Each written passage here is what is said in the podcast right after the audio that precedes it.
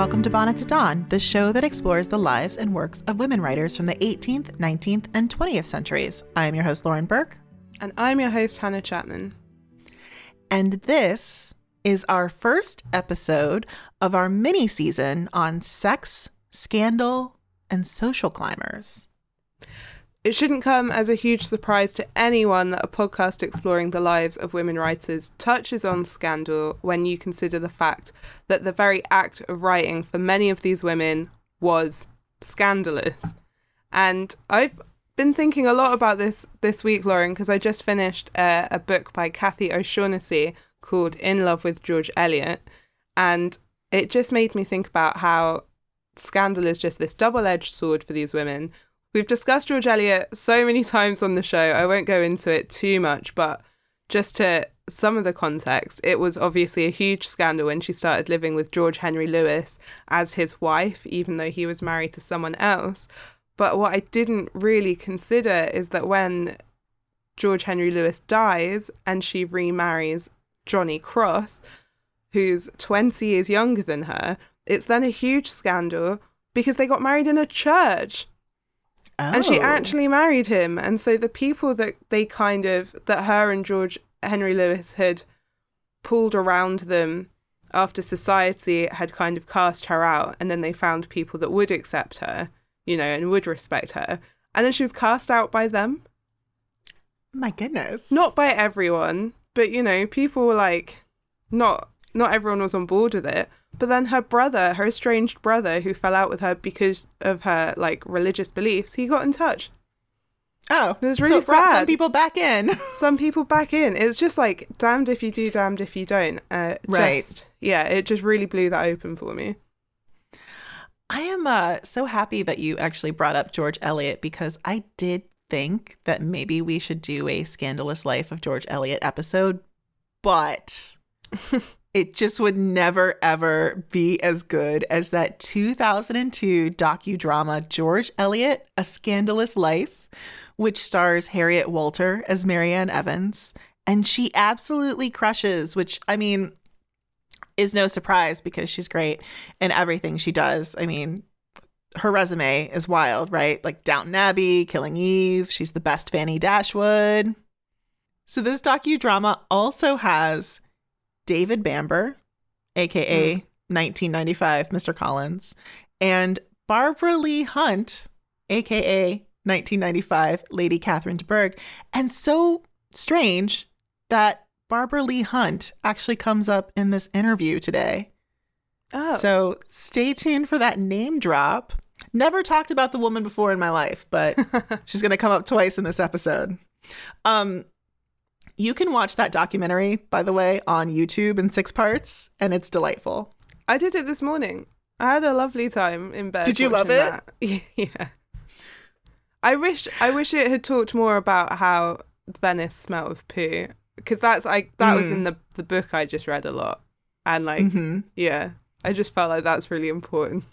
That detail was missing. An important detail to the story. I didn't feel like they were getting across how much he hated the smell of Venice. Ah, it's my dream to make a docudrama like that one one day. so good. So, anyway, I look forward to sharing all of these upcoming episodes with you all. Um, we did sort of like go out in search of sex, scandal, and gossip, but I think what's kind of interesting is that all the things we came back with pretty much revolve more so around money, image, and power dynamics, mm. which makes sense, right? Because those are the excellent sort of ingredients for a scandal. Yeah. So I guess it and makes the, sense. And the motivations for gossip, right? Yeah, exactly. So I really was like, should I rename the series? Let's just leave it. These are all the same thing. These all work together. So, to kick things off this season, we are going to be talking about social climbers with friend of the show, Lydia Craig. This week, we will be discussing the work of Alicia Le Fanu and her novel Fashionable Connections, which was published in 1824 as part of Tales of a Tourist. You might remember Dr. Lydia Craig from our season 4 Northanger Abbey read long and season 4.4 episode 5 Finding Sarah E. Farro, but for those who don't, Lydia received her PhD in English from Loyola University and co founded the Loyola University Chicago Victorian Society. Uh, she's taught on the Victorian novel and more recently turned her attention to 19th century race, manners, and cultural encounters what is it that you like about social climbers and upstarts? I find that very interesting. I like that they were considered to be so radical when they're really not. I mean, mm. these are people who want to be rich. These are people who want to make it. This is the most selfish kind of thing. Um, and they're being treated in Britain, at least in the beginning part of the 19th century, as if they're trying to destroy the country when they really just you know want a bigger carriage they want a house in town you know right. they're not really going for the liberté fraternité égalité thing um, they actually you know for them to rise they have to have their society remain structurally intact so they're not trying to destroy the aristocracy um, but yet the aristocracy assume that this is going to happen so yeah. i got actually obsessed with this because I started noticing in the 19th century novel that anyone who's a social climber is seen as a threat. Mm-hmm. And I couldn't understand why it was so dangerous. There's just like this menace, and there's all this underlying imagery, um, usually involving the French Revolution, which I just couldn't understand. So I actually started researching this around the 1860s, and then I kept getting pushed farther and farther back, and I was so confused we go past the reform bill and it gets worse so i actually approached it backwards and then we get to the french revolution and i'm like okay this is kind of where it starts why so i did some digging and i found out that um, when edmund burke wrote about the french revolution in 1790 um, he basically suggested that the french middle class had caused the french revolution so that they could supplant the aristocracy.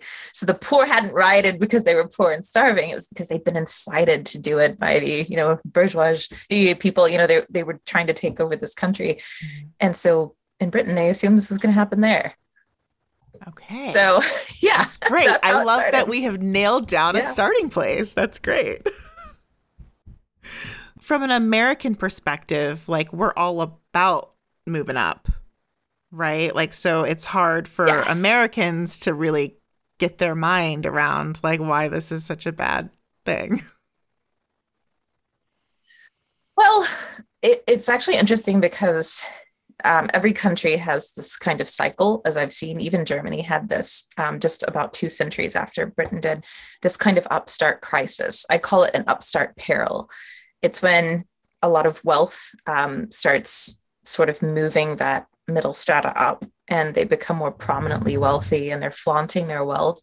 Um, the parvenus, the upstarts. So in America, you get it in the roaring 20s with the Great Gatsby.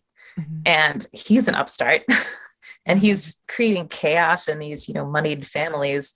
So we do have that kind of theme, but I think we celebrate it more than um, the British did because they were they were scared it was going to actually destroy their country. It wasn't just this game anymore.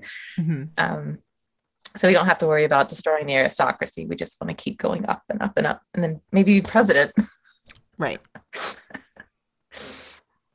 yeah. In literature, who's your favorite upstart? Mm, probably Becky Sharp. I would say Becky Sharp. Um, Vanity Fair. Vanity Fair is actually set um, you know, at the time of Napoleon's rise. So, you know, 1810s, and it goes all the way until just before the Reform Bill. It mentions it, but it doesn't really have action after it.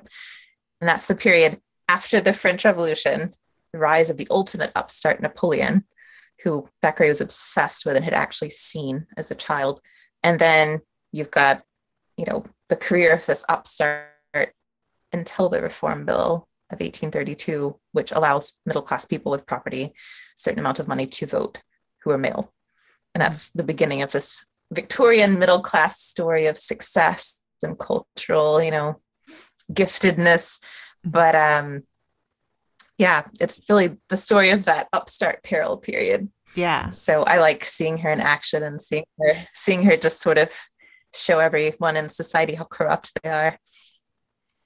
Yeah. Do you feel like we're in another like upstart upheaval time? I mean, we're in a very weird time. Now, if you're asking me to talk about the stock market and our economic woes right now, I don't know, but I do think that um, I see more interest in upstarts in, you know, films that are coming out, not just the Hallmark Channel. right. so many different themes. Um, you know, I think the fact that people, a lot of people are financially struggling right now, um, things aren't so great. Um, I think there is an interest in you know success stories or making it big people always jump onto something like you know cryptocurrency or some way to get rich Mm. quick and then some people make it and they become our new heroes so i think upstarts have always kind of shown us the way out Mhm. if we're looking for wealth and prestige yeah. and we're yeah we're kind of like moving into also like scammer territory, which I think is interesting, which might be like the cousin or the sister to an upstart. Sometimes overlapping, I guess, on that graph. Yeah, I actually talk about that in my um in my dissertation because there are um deserving upstarts, the ones that don't actually want money, they just want to live in a comfortable situation in life. They don't want to be the aristocracy, they just want to have this life of the mind and and do good works and that kind of thing. So think Elizabeth Bennet when she rejects um, Mr. Darcy, he's actually completely floored and it makes sense if you think about the propaganda that's going on about upstarts at that time. Upstarts want to upstart. So the fact that she won't, when he knows the whole family has been throwing themselves at people, you know, that's a shock to him Mhm. that she doesn't want that.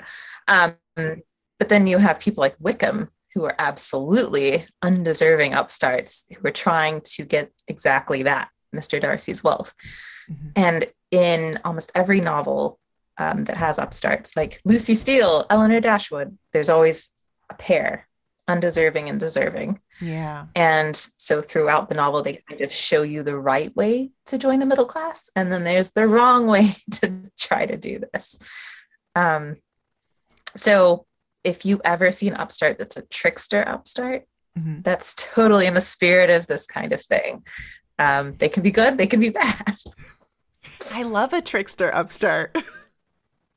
Just as a writer, it's a great it's a great device. Like use it. Yeah. Come on. Yeah. And and they do. Um, like one of one of my favorite ones is in Pickwick Papers by Charles Dickens. That's 1836 that he started serializing it. And Jingle is the ultimate upstart, strolling actor, impoverished, who just keeps role playing all these different wealthy people trying to marry into money. I love it. It's just, it's so funny. It's great reading material. it's a great way to look at society, too. I think it kind of shows you how appearance focused we are. Mhm. So a lot of these fake upstarts often succeed. They often succeed for a while. Like um, Uriah Heep is a big one, and David Copperfield. Um, David Copperfield is pretty much in the same boat as Uriah Heep. They're both trying to make it as gentlemen, and the only reason why one of them's good and the other isn't is morals. Um, Heep doesn't have any. Mhm. He's also very slimy, but um, but yeah, you you just have these very tricky, hilarious, evil people trying to make it like everyone else. They're just not allowed to rise. Um, now I think I don't know if you watch Real Housewives, but maybe at the top of this episode, Hannah and I will have to do a whole, or at the end of this episode, a whole thing on Erika Jayne, who is definitely a trickster upstart. Oh my gosh. And it is all appearance see, based. once you see it, it's everywhere. Yes. yes. I feel like you should talk to my sister. She is into that and the Bachelor, Bachelorette shows. So I always go to her mm. for my synopsis of the drama. I mean, fascinating stuff is happening, and it's all motivated by money. And it's they say it's about, it's for love, but it's all about money and like Instagram followers. It's wild. Well, I mean, this is what upstarts will do. They are doing this right now. They are on Instagram. They are pretending to be wealthy. They're posing. There was one person in the media recently, I forget her name, um, Anna Sorokin, perhaps, but she pretended to be a Russian millionaire. Yes. Yeah. And um, she got so many wealthy people to pay for her because they thought she had money. And she ran up all these bills and people were giving her credit. So she eventually got arrested. And I think they um, they asked her why she did it. And she said something really chilling like, because I felt powerful. And I was like, ah, so great. Yeah. Um, but yeah, Upstart still doing it. They're still doing it. That her life is being turned into a Shonda Rhimes TV show. And I believe Lena Dunham st- has one as well. There's a competing. It's one's for Netflix and one's for HBO. And I remember yeah. reading that, I think it was like a New Yorker piece on her. And I was like, wow, this could be a Victorian novel. or today. Yes. Or in the 1920s. Yes. The story is well, timeless. The thing that interests me is it kind of explains it, it is, and it explains to me so much about the English novel itself, because it first started out being about things like, you know, people rising themselves up through, you know, um, crime, like Moll Flanders, prostitution, um, slavery, mm-hmm. plantation owning in the New World. And all these people come back to Great Britain as upstarts who don't usually become members of the aristocracy, but they're middle class. Mm-hmm. But it's not seen as like a dangerous thing. It's just sort of like, and then I repented of all of my fun times and, you know, started going to church. And I'm also rich. And that's how it always ends. Right. But then, you know, in the Victorian period, it's so delicate, it's so dangerous. And almost every 19th century novel has upstarts in it that have to negotiate that kind of identity. Um, and Emma, Mrs. Elton, is the ultimate upstart. And she tells everyone, I hate upstarts. They're everywhere. I hate them. But then the more she talks, you see she's actually from an upstart family that are new in their neighborhood. and it just mm-hmm. it just continues, you know. And um, Emma calls her an upstart. Um, just hates her, but yet she's helping Harriet become an upstart. So it's like this mm-hmm. entire culture of the middle class rising and there's so much guilt and there's so much confusion about how this new society is going to work out. Um, so yeah I, I think it definitely changes how i look at the novel. Like what what is the novel for? It's for the middle class to explain we don't actually want to do bad things to this country. We're going to introduce social projects and reform and yeah that becomes the gift instead of the revolution we promise we're not going to burn it all down yes. Yet. Now, were you looking for upstarts when you came across Fashionable Connections? Is that how you found that book? Yes. So I actually was halfway through my dissertation when I realized I'd made a horrible mistake. And so I had that sounds very bad. Writing by the way. chapters on Thackeray and Dickens.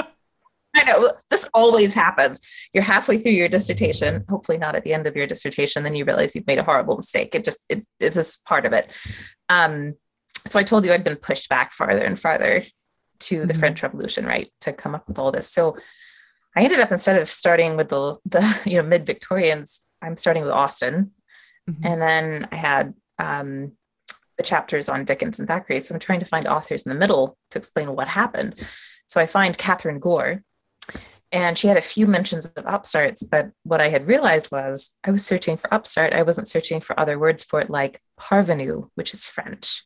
Okay. And that was obviously what people were using as the word to describe it. So I started searching for parvenu, and that's where I found her novel Peers and Parvenus, which is the best allegory for this whole situation you could ever find, mm-hmm. published in um, 1846. But so I'm searching for parvenu, and I start looking for like variations of that. And that's when fashionable connections popped up. Um, because in it, it's all about this climbing society in the 1820s. Society's falling apart. Everything's changing. They've had a huge population boom. There's not enough to go around. The economy is crashing because they went off the gold standard, um, just about to go right back on it. and it's about 10 years away from reform which almost tore the, the entire country apart like riots in the street people being shot um, wild times so i came across that because one of the women in it hates parvenus and she calls them paravants because she doesn't know French. So anyone who's a social climber is a paravant. Nice. So yeah, that's how I came across it. It was a complete accident. And I started reading it for um, just its connection to upstarts. Mm-hmm. And almost everyone in this book is an upstart. And they're not only white upstarts, they're also black upstarts or interracial upstarts. And I was like, oh, this is the book everyone told me never existed. you know, rich black, rich black people living in London high society. What? Right. Right? Yeah. It doesn't yeah. just happen in Bridgerton. It it happened, guys. It happened. This this was published in 1822. It has a date of 1823. But um yeah, this this was published a few years after Austen's death. This is legit. This was published by Alicia Le Fanu. Um, she's more famous for being the cousin of Joseph Sheridan Le Fanu, I suppose. Um, mm-hmm. She comes from the Sheridan family. She's also a cousin of Caroline Norton, which I find really interesting. So well connected, but poor. Okay. and she wrote novels. She wrote a few books, right? But not like wildly. Mm-hmm. Was she wild? How? Where was she on the fame scale? I guess. Um, it's difficult to say because I'm pretty sure most of her novels were pulped. Um, but there is a poem I've come across that basically makes fun of young women for having all of her novels and reading them until they're sort of falling apart. Okay. So I'm pretty sure among women, she was extremely popular. Mm-hmm. She also had a lot of her novels before this reviewed, um, but they tend to be like um, Strathallan is one of them. It was recently made into um, and I think it was a I don't think it was Broadview, but it was um, it was brought out again as an edition, mm-hmm. and um, it was actually it's, it's kind of interesting, but it's like in the Gothic romantic style. I think it was Anna M. Fitzer who edited it. But yeah, most of the books are Gothic romance. Um, set in England mostly, but nothing. It's not written in the style of Jane Austen, kind of like this is. It's mm-hmm. a different genre. It's more like, you know, think Ann Radcliffe. And then right. suddenly there's this book that is just very unusual and very unlike anything else she ever wrote. I think it might have been an experiment. Okay. Um, I was going to say, I think, yeah, I think I heard that from you that, yeah, that her mom may have helped her write it, which I think is interesting definitely based on her mom's life a little bit, at okay. least with the main character, Julia. So you wanted a synopsis. Yeah. this would be a good time to give it. yeah, give us a little a little synopsis of this book. Um, and we will say that you you can find it on Google Books. You can read it. And I'm you sure can. some people will be interested in finding that and reading it, which we'll give links to and all that good stuff later. Perfect. So this is actually actually so it's a four volume set called Tales of a Tourist. Um, so this is in the last two volumes of that. So it starts halfway through volume three and then takes up the whole of volume four. So it's not a very long novel. It's the shorter one of the two that are in there. Mm-hmm. Um, the first one is The Outlaw. It's about an, an Irish, it's set in Ireland about an Irish family. It also has a woman who cross dresses a lot and does all these crazy pranks which I love. So mm-hmm. very transgressive women. Um, but this one is set in England, and it begins with a brother and a sister, uh, Julia and Horatio Somerville, and they have just experienced a tragedy. But it doesn't tell you that at first. It just starts with them deciding to find a house in and move away from London into the country up to sort of to the northwest. So they see the ad in the newspaper, they go up there and they find it's nothing like what they read about. The description is fake, just like everything else in their society, but they take it anyway. And then they start meeting all the locals in this um, area near the Lake District. And it's just an amazing village dynamic. You've got the, you know, wealthy aristocrats, you've got the meddlesome busybodies who come over and talk to Julia. And um, then you've got Horatio, who's trying to build the family fortunes up again as a lawyer, and he's commuting to London. So Julia starts becoming happier there, getting to know a few of the local families, including the Sandersons, who are paravants or parvenus. Um, but then you find out that their father committed suicide as Julia is trying to open the door to save his life. She hears the shot and she is too late.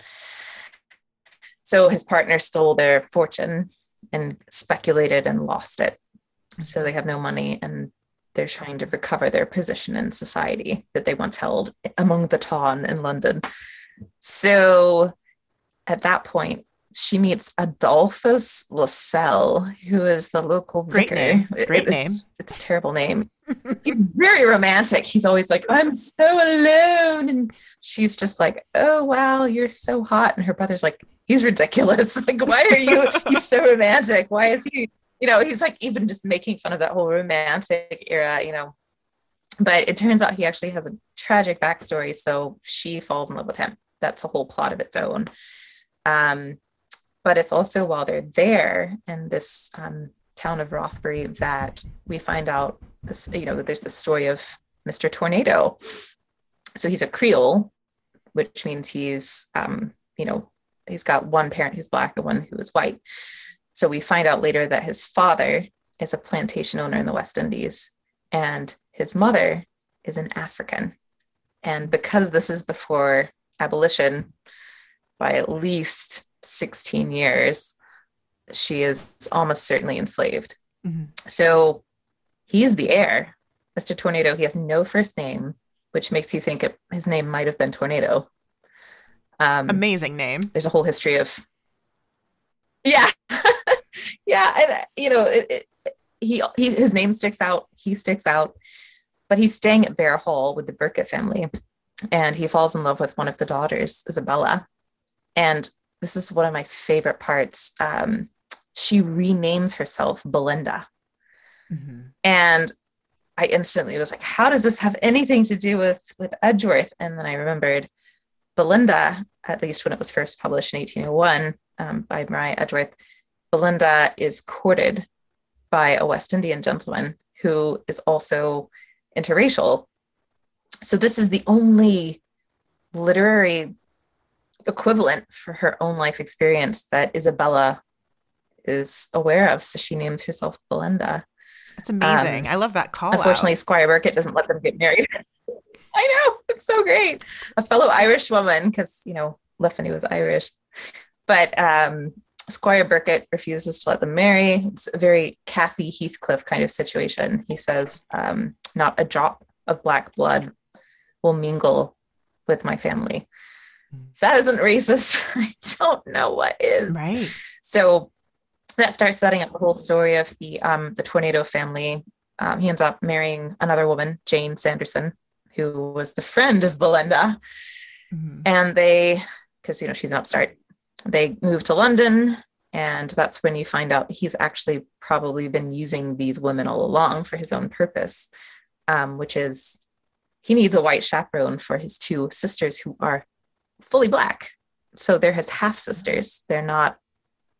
It's it's see. I am actually interested in the backstory of all of this. I've been writing a play on the side because Oh, I'm just kind of like so fascinated by the story. Yeah, I mean, I'm not very far into it, but it's just like it's more for me, just to kind of trying to understand how these women have managed to become wealthy, to have access to that kind of education they received in London, and then Mhm. have the you know that kind of experience you know among all these white people in high society um, so they're named theodora and mariamne tornado So they've So got first names, which I love, setup. and they've got great names. they do they do and their names actually i've been going into this a long time like trying to figure out what they're based on but um their names usually refer to women in you know classical history um or church lore who are either saints or empresses or you know mariamne was the wife of herod and she refused to be subjugated to him and defied him. And so he finally put her to death. But you know, these are rebellious women who want revenge, Mm-hmm. and they have these beautiful old names. So I kind of like that. We don't know what role their mother had in all of this, too. You know, is this some horrible bargain? Um, you know, she's still back there. They're escaped. They're the moment their feet touched British soil, they were free. Mm-hmm. So just the act of bringing those sisters there with his father's permission or not, we don't know. We do know that the father approves of his marriage Mhm. to Jane and, you know, s- keeps sending the money, but they're all living on the proceeds of slavery. And Jane starts gambling their money away. She's actually a really great chaperone and very nice to the girls, which is weird. I didn't expect her character to do that. Mhm. Um, but I think it's interesting that Mr. Tornado just lets her fritter it away. He, do- he doesn't seem to care. Yeah. He just, it's almost like he he doesn't he doesn't really have an attachment to this money, Mm-hmm. except in terms of how his sisters are able to use it. Um, so there's a great scene in the book where the girls, uh, Jane asks Amelia de Ross Somerville, who marries Horatio, um, to escort these women to the opera because they are, um, no, it's actually, I think it's a play, but they want to see um, an adaptation of one of Sir Walter Scott's novels. Mhm. So they're, they're huge fans of Scott. You know, they're, they're they love music. They're actually pupils of very famous teachers in London. Um, so they show up to Amelia's house where she's sitting with Julia, the novel's heroine. And Amelia is, I don't know if I can say this, but she's kind of a bitch. Um, she is selfish, cruel, she's heartless. She's the daughter of an earl, and she definitely feels her um, consequence throughout the novel. She's horrible to Julia, but she is the most racist person in the novel. Mm-hmm. So when they walk in the door, she almost dies. And she reacts to their color. She reacts to the fact that they are well dressed, they are wealthy, they're wearing white to set off their looks. They they are so proud. The second time she sees them, they're wearing turbans and, and looking exotic. You know, um, they're not shrinking at all. They're well spoken. They're friendly. They're polite. Um, and she just can't handle it. So she has a meltdown after they've left and says, I won't be seen with those creatures for support. She says to Julia that she um she says, Oh, if you only knew, Miss Somerville, my antipathy, my horror of blacks. And Julia's trying to calm her down. Mm-hmm. um she does do a weird thing where she assures um she assures Amelia that she looks beautiful beside them, so don't worry you know like you don't worry you're Yeah. you're white it's great you know that's kind of the implication so that's a weird moment but um yeah you can tell that julia is humiliated by her sister-in-law's behavior so she's always Mhm. trying to make them notice it less when they're around each other so she doesn't eventually have to take them to the ball because she finds out that there's been a, uh, a death in the family but you know it's i think a very very interesting moment for scholars of the black experience in london Mm-hmm. to see that you know this is the 1820s this is a huge huge issue for these wealthy black people to be in high society That scene would be so great on film. I feel this is like it's kind of um i know it's such an epic story. Like it's not a long novel, but there's so many plot lines. So it does make it really great God, for yes. like adaptation. oh it, it- i mean it's so exciting even the whole s- subplot with you know uh, or i guess the main plot with julia and adolphus lassalle and his wife abducting their kid and the fact that they can't get a divorce and women have no rights. And i mean there's a whole plot about women in the in the in squire birkett's family trying to break free of his control and secretly educating themselves in science and mathematics. I mean it's just it's it's wild. Um, some of this was based on her grandmother's experience, Frances Sheridan, who was also a famous novelist. Um, and Frances Sheridan, her father refused to teach her to read because he didn't think women deserved to learn how to read, that they shouldn't learn. So she had to secretly learn. Um, so some of the stuff passed down through the family. So, you know, kind of makes more sense that Caroline Norton would react to her own situation with this kind of history of female rebellion in the family.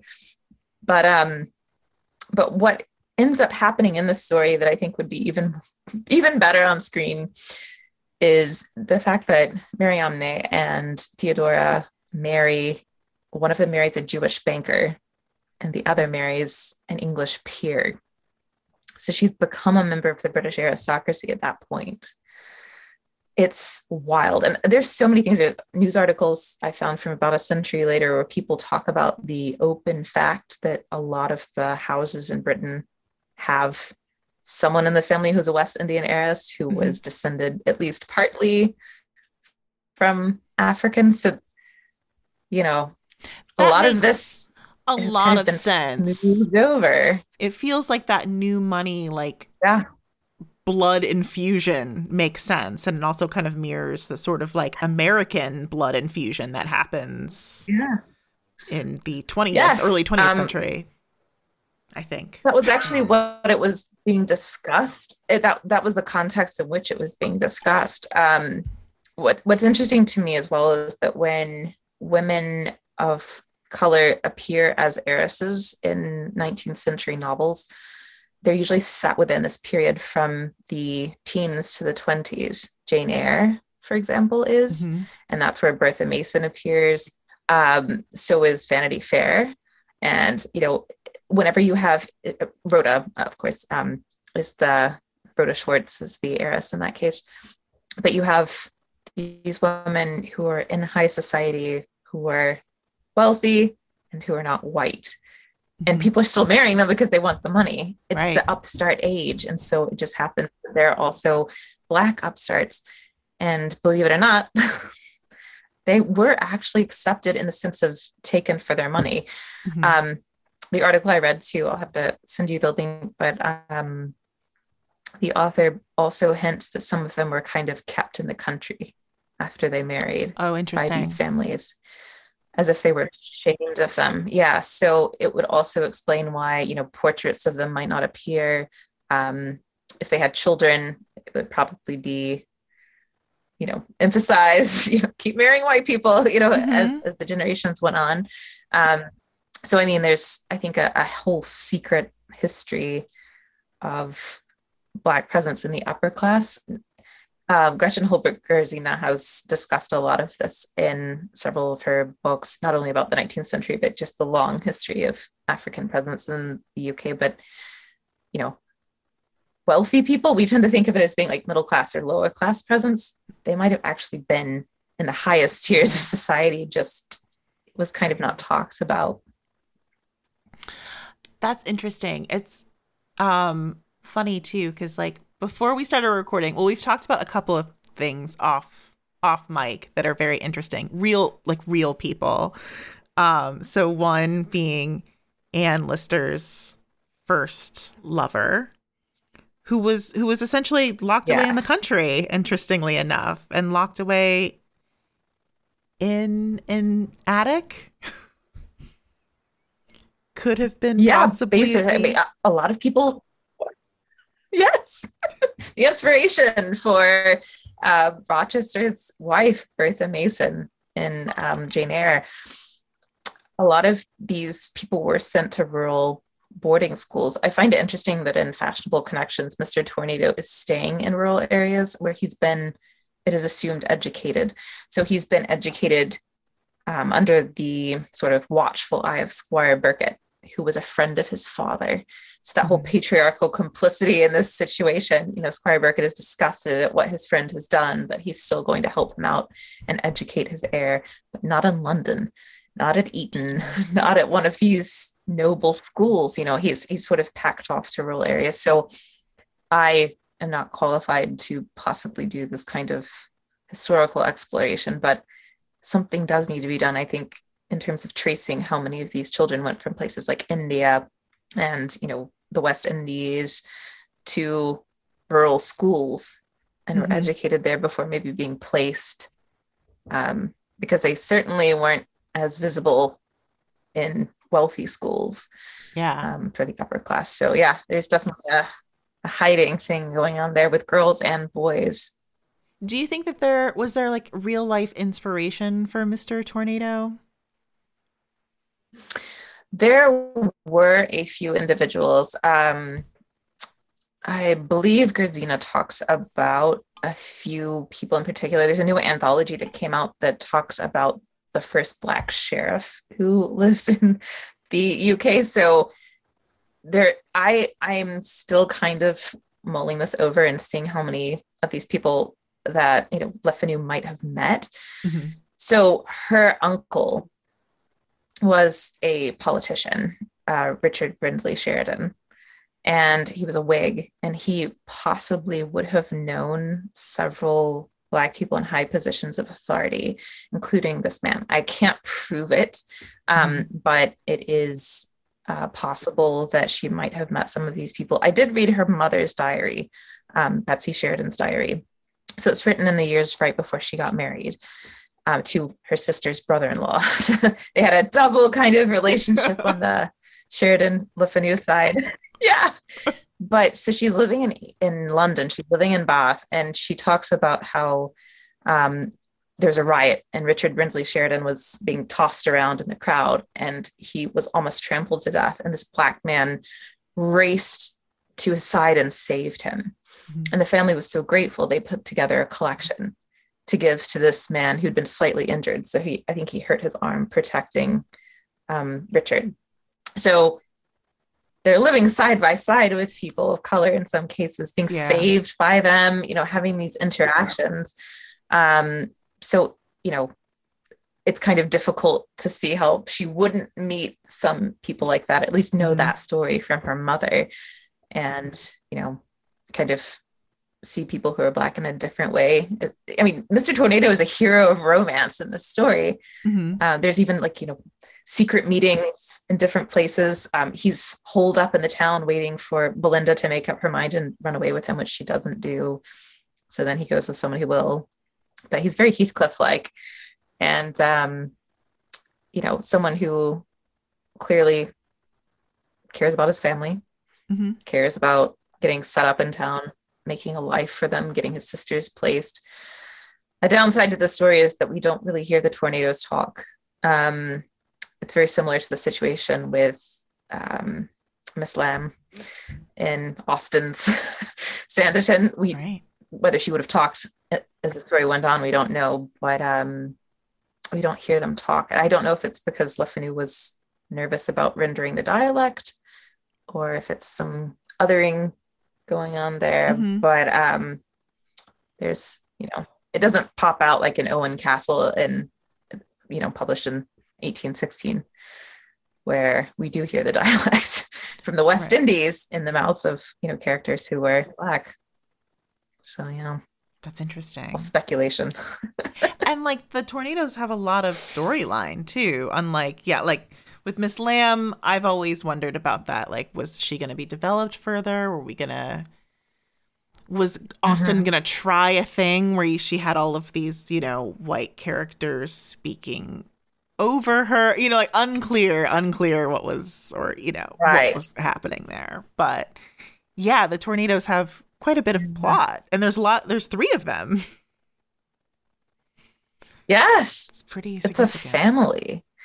Um, I think that that was what shocked me because we see individual Black people in stories, and they're always isolated and sometimes ganged up on most of the time, you know, exploited financially, which I think Austen was setting Miss Lamb up to at least be in danger of. She's in a novel where people want money. They're all upstarts in an upstart town. Yeah, and she's, she's got this fortune. So how she's the lamb happen? to the slaughter in um, that book. Yeah, basically, even her, um, even the woman caring for her, I forget her name at the moment, but even that woman is you know superintending her medical care and selling her, you know, making her pay for products made by someone in her own family. You know, so she's already being exploited in some ways. So what struck me about fashionable connections was we've got three black people who are a family who love each other who obviously are trying to make something together for their kind of dynasty you know mm-hmm. they don't just disappear. They're going to public places. They're seen in public. They're not ashamed of being seen. They have so much money that they're able to have more privilege, perhaps. Um, not to say that they aren't still subjected to racism, but they take action. They do things. They Mm-hmm. enjoy the society they're living in. They're culturally involved. It was just all the things that, you know, I'd always been told didn't exist. And then there it is. So I'm like, what what do I not know about this period? What are they Mhm. keeping from us? so yeah. Is it all buried in archives? I mean, like now that we know what to maybe look for, perhaps, do we think we're going to find more? I think so. I mean, it's tricky. I think there's um I've been doing a project on Leigh Hunt, which I will probably save for another day to talk to you about, but he was a, a huge romantic poet, friend of of um, you know Byron and Shelley. He's in the portrait of them burning Shelley's body. He had black ancestry. Everyone knew it. It was an open secret. All of his portraits were fake to make him look white. And then there's some portraits that it shows that he's not. And he always would Mhm. freak out over those. Um, it's hard to know who was and who wasn't. And it kind of puts you as a researcher in danger of looking at portraits to try to find features. And then you're like, what am I doing? Right. you know but it's just like there's there's not there's not enough evidence sometimes so for me i found a lot of evidence about um about hunt in his own writings which is not the case for a lot of these figures some of them don't have writings i found it in what people said to describe him because he was such a famous figure um, i found it a lot in private correspondence carlyle whenever he writes to his brothers trash talks um, the hunts and usually their skin color um, and when Byron writes to Mary Shelley, he trash talks Hunt's children and compares them to Hottentots who live in a kraal and says that they're yahoos. I mean, it's like all the racial imagery that you can Mhm. possibly put into a thing to be like, they're not white. Um, so it, it, it takes some digging. I think Mhm. the more we know about records in the West Indies, actually, I think the more that we'll know about records that are in Britain. Right. They're kind of on both ends of that. So, yeah, it'll be a project. And I think a lot of websites are starting to make that become, um, you know, more of a possibility, especially the ones that are devoted to understanding genealogies of West Indian Brits. Um, there's several in particular where it's like they have the whole genealogy spelled out. They have names of slaveholders, of you know people who were liberated, of people who you know had some kind of ancestry, like the uh, British poet Alice Meynell. By the way, it might interest you to know that Lady Catherine de Bourgh, the actress Barbara Leigh-Hunt in the 1996 Pride and Prejudice, Mhm. is descended from Leigh Hunt. Oh, that's amazing. I did not know that. Yeah. What's crazy too is like just on the Leigh Hunt note, which Lydia knows, but like our listeners do not know. I was just like I had just finished a bio that had discussed Leigh Hunt. Um, because I'm all into those those Mhm. guys at the moment. And just like there was no mention of No. His Oh. ancestry and I was No. I was so mad when you told me and I was just but I was also so I happy and I was like this is so exciting but also I can't believe I just read this book and like I know. there's no mention. Yeah, well, I'm I'm working on, as I've told you before, I'm working on a project right now that examines Bleak House because you know Harold Skimpole was based on Leigh Hunt, and Dickens openly admitted it. So what I'm doing is I'm looking at what that means in light of his portrayal as an idle person. Um, Mhm. The fact that Carlyle, his former next door neighbor in the 1830s, had just written um, a very offensive tract about the idle black man who should be forced to work um, as long as he's living in Great Britain and its territories. I mean, it's just, it's all there. Dickens Mhm. telling a correspondent that he, of course, stayed away from the outward figure of Hunt when he was doing this portrayal. It's just like, ah, this changes the whole thing. Right. I mean, especially in a novel that's all about Africa and African missions and who are we giving this money to? Oh, not poor white children like Jo. Skimpole is taking all of it. I'm like, Mhm. ah. So Makes it's these hidden histories that are actually, you know, the less it doesn't, I think finding out these things actually makes literature richer Mhm. because it it shows us all the people who are involved in the story. And we are back. Uh, big thanks to Lydia for joining us on the show again. Brilliant discussion every time. I'm so jealous that I just Yeah. listen to these great conversations you guys have. Now, Lauren, at the top of the show, you said, Mm. Hear me out, you said that Americans have a hard time understanding the problem with social climbers, and yet, Exhibit A, season Mhm. one of The Real Housewives of New York, Alex and Sure. Simon. Like Yeah. they got rinsed for being social climbers, and they Mhm. they talked about it very openly and then people were like really against them for like being Mhm. social climbers and yeah and then and you were like yeah erika jayne and i just was so curious about that that like what was it about erika jayne that made her the first housewife you thought of in that context Okay. So I have to admit, I completely erased Simon and Alex from my mind somehow. They're just gone. They're just gone. Back and to you're right. australia Yeah, back to Australia, just out of sight, out of mind with those guys. Um, so I feel like I should expand on my statement on how Americans, or rather, this very middle class American feels about upstarts and social climbers. And I specify middle class because I might feel differently if I came from a wealthy and connected family, right? Like, mm-hmm. probably be a very different person. So I do think that Americans in particular love a rags to riches story because it ties in with the whole American dream thing, right? So Mhm. America is this land of opportunities where anyone, no matter where they come from, can make it. They just have to pull themselves up by their own bootstraps. And this narrative is like just so popular that almost everyone incorporates it into their own story when they become successful, whether it's true or not, which I find Mhm. interesting. So, i.e., the whole like, I came from nothing, which is why I am so deserving of all of this money and power. And we see this all the time from CEOs, celebrities. And I'm going to talk about this in terms of Real Housewives because I think that that is an entire franchise just about social climbers and upstarts, really. That's how I see it.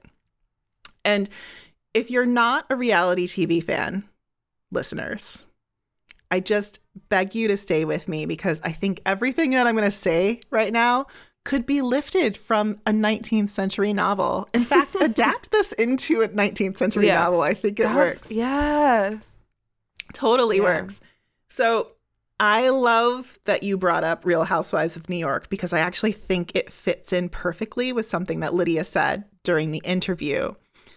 So the first season of New York is essentially, I'm going to throw this out here. mm-hmm. It's about two upstarts. One is Bethenny Frankel, and the other is Alex McCord. And these women are joining an older and already established friend group of New York socialites. mm. that that's great stuff lauren Yeah. Yeah. This is I think this is what this show is about. Bethenny in those early seasons is on a hero's journey, right? Mm. She had a rough childhood. She has no family money or safety net. She started this catering company and she lived in an apartment. An apartment. Unlike her castmates, who all have a townhouse in the city and a house in the Hamptons. Mhm. Very wealthy women. And Bethenny was using her relationship with people like Ramona Singer and Countess Luann to further her business, not only to like become one of them eventually, but uh, she does become more wealthy and more powerful. She's she's a social climber, right? Because like let's face it, she would never hang out with someone like Ramona Singer just for fun. Mhm. She's doing it because there's something in it for her, right? It's she's using her for connections. She's using her, you know, because she's on this show to like build her empire. It's it is not a like a legit connection. Um and like remember too, you know, Bethenny is a different character now, but a few years ago like how celebrated she was for and like people and she really called it networking, right? And Mhm. business acumen, but it's social climbing. Yeah. Right? Let's like let's be real about it, which is fine. like I have no I have no like I'm not not judging her. Like she was trying to build an empire. Okay, I get it, right? Alex McCord, I think, almost functions like Bethenny's dark double. Mhm. She's essentially doing the same thing, but she's not doing it as well. Like she's not funny, she's not relatable. Her husband's ridiculous. She talks She about d- it all the time. Talks about it all the time. She doesn't skewer the rich like Bethenny Mhm. does in those early seasons. Now, let's remember, Bethenny sort of becomes the thing that she's making fun of. Yeah, So, but she does feelings out about- like yeah. Yeah, she starts out as one of us.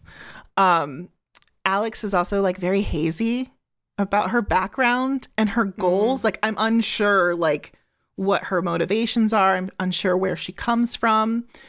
And my read on Alex is that she's seeking some sort of validation. Wow, look at that townhouse. That's obviously what it is. She wants everyone to be like, it's okay, we still want you. But they don't Yeah. say that. They just make fun of the town. And it's annoying, right? and it like gets under their skin. hmm Whereas Bethenny, it's almost like everyone just respects her blind ambi- or her like bold ambition, Mhm. right? Like she wants money and power, and AKA, she says she's building her brand. Mm. That's how she Mhm. says it. That's how she cloaks it.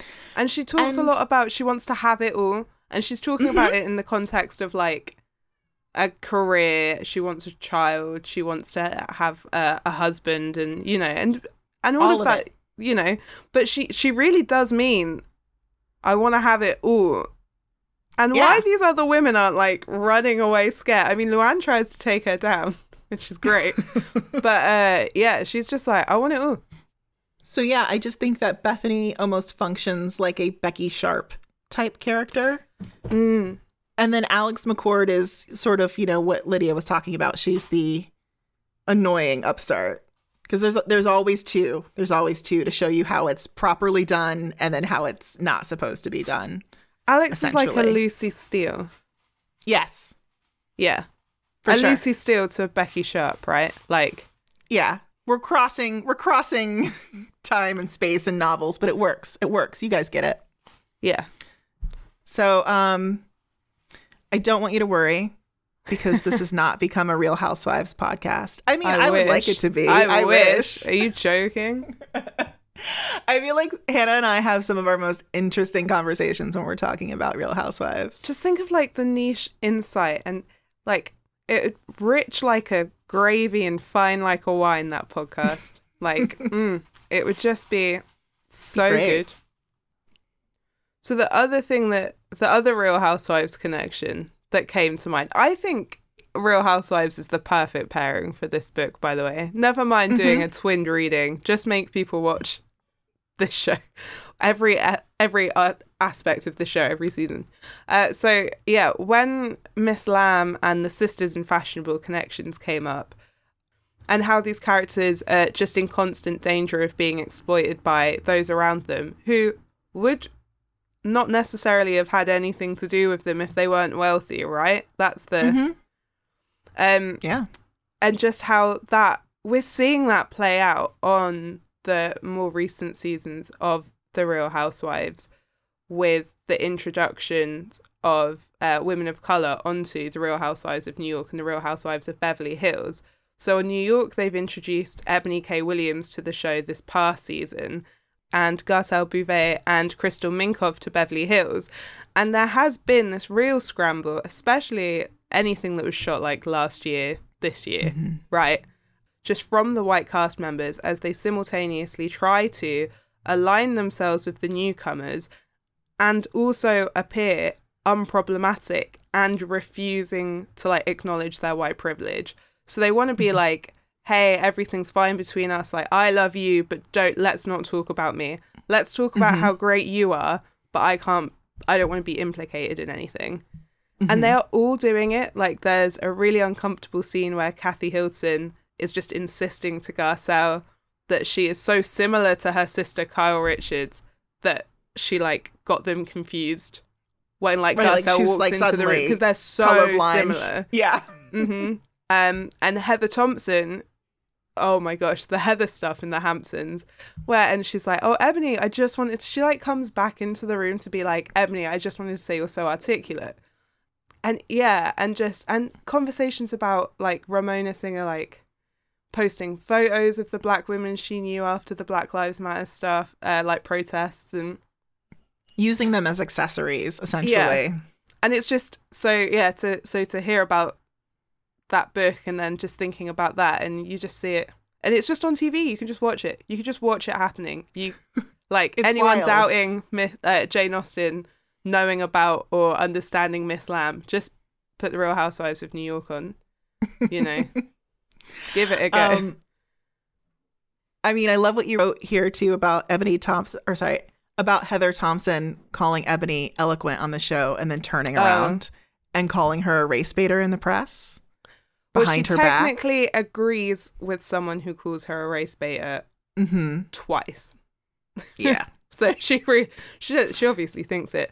But yeah, Yeah. so she's like all fine on the camera, but then after it aired, because Heather like quits the season quite early on, um, and then when the episode's airing, yeah, she kind of speaks out about it. I am really glad you brought up this comparison because it's really great. Someone is anyone doing their dissertation on this? Like someone should be. um, it's also Imagine something someone quoting that rant, just like verbatim. Um, um, this is also something I've been thinking about quite a bit lately, like how people of color maneuver in predominantly wealthy and white spaces and Mhm. how they are manipulated sort of in those spaces as well. So I'm currently reading Children of Uncertain Fortune, Mixed Race Jamaicans in Britain and the Atlantic Family by Daniel Livesay. And essentially, it's about real life people like Miss Lambe, Olivia Fairfield from Woman of Color, and the Tornadoes from Fashionable Connections. So it's about mixed race heirs to plantation fortunes that then end up uh, moving to England. And before reading this book, I didn't realize how large the mixed race population was in Jamaica. And I'm just going to give you some numbers. So in 1789, there were approximately 18,000 white people, 7,500 free mixed race people, 2,500 free black people, and 250,000 enslaved people who were both black and mixed race. And the number of free mixed people was on the rise partially due to the fact that there was always more white men than women on the island. So many of these free people of color were then traveling to England for work, to attend school, or because they had, you know, family connections. Some married into society, and some were quite wealthy. And I have a few quotes from the book, which I have just like highlighted so many quotes from this book. But Hannah, will you read a, a couple of these here that I found really interesting? Cross racial relationships abounded in a Jamaican society with tremendous gender disparity among its white population. They were thus highly normalised, even if published accounts bemoaned the practice. Fathers who took care of offspring born from these unions treated them as children. They paid for their upbringing, sent them to school, gave them large hereditary bequests, and, in some cases, wrote lovingly about them. The children, in turn, looked to their fathers as patriarchs. They drew on them for support, listed their names when appealing for governmental assistance, and took strong positions within their fathers' extended families. Broadly speaking, the survey of wills demonstrates that sending a mixed race child to Britain was a regular and sustained practice from the late 18th to the early 19th centuries. So the heirs And, you know, the wealthy and powerful people of color were a great source of panic and concern to white lawmakers and aristocrats because they obviously have this opportunity to tip the balance of power, right?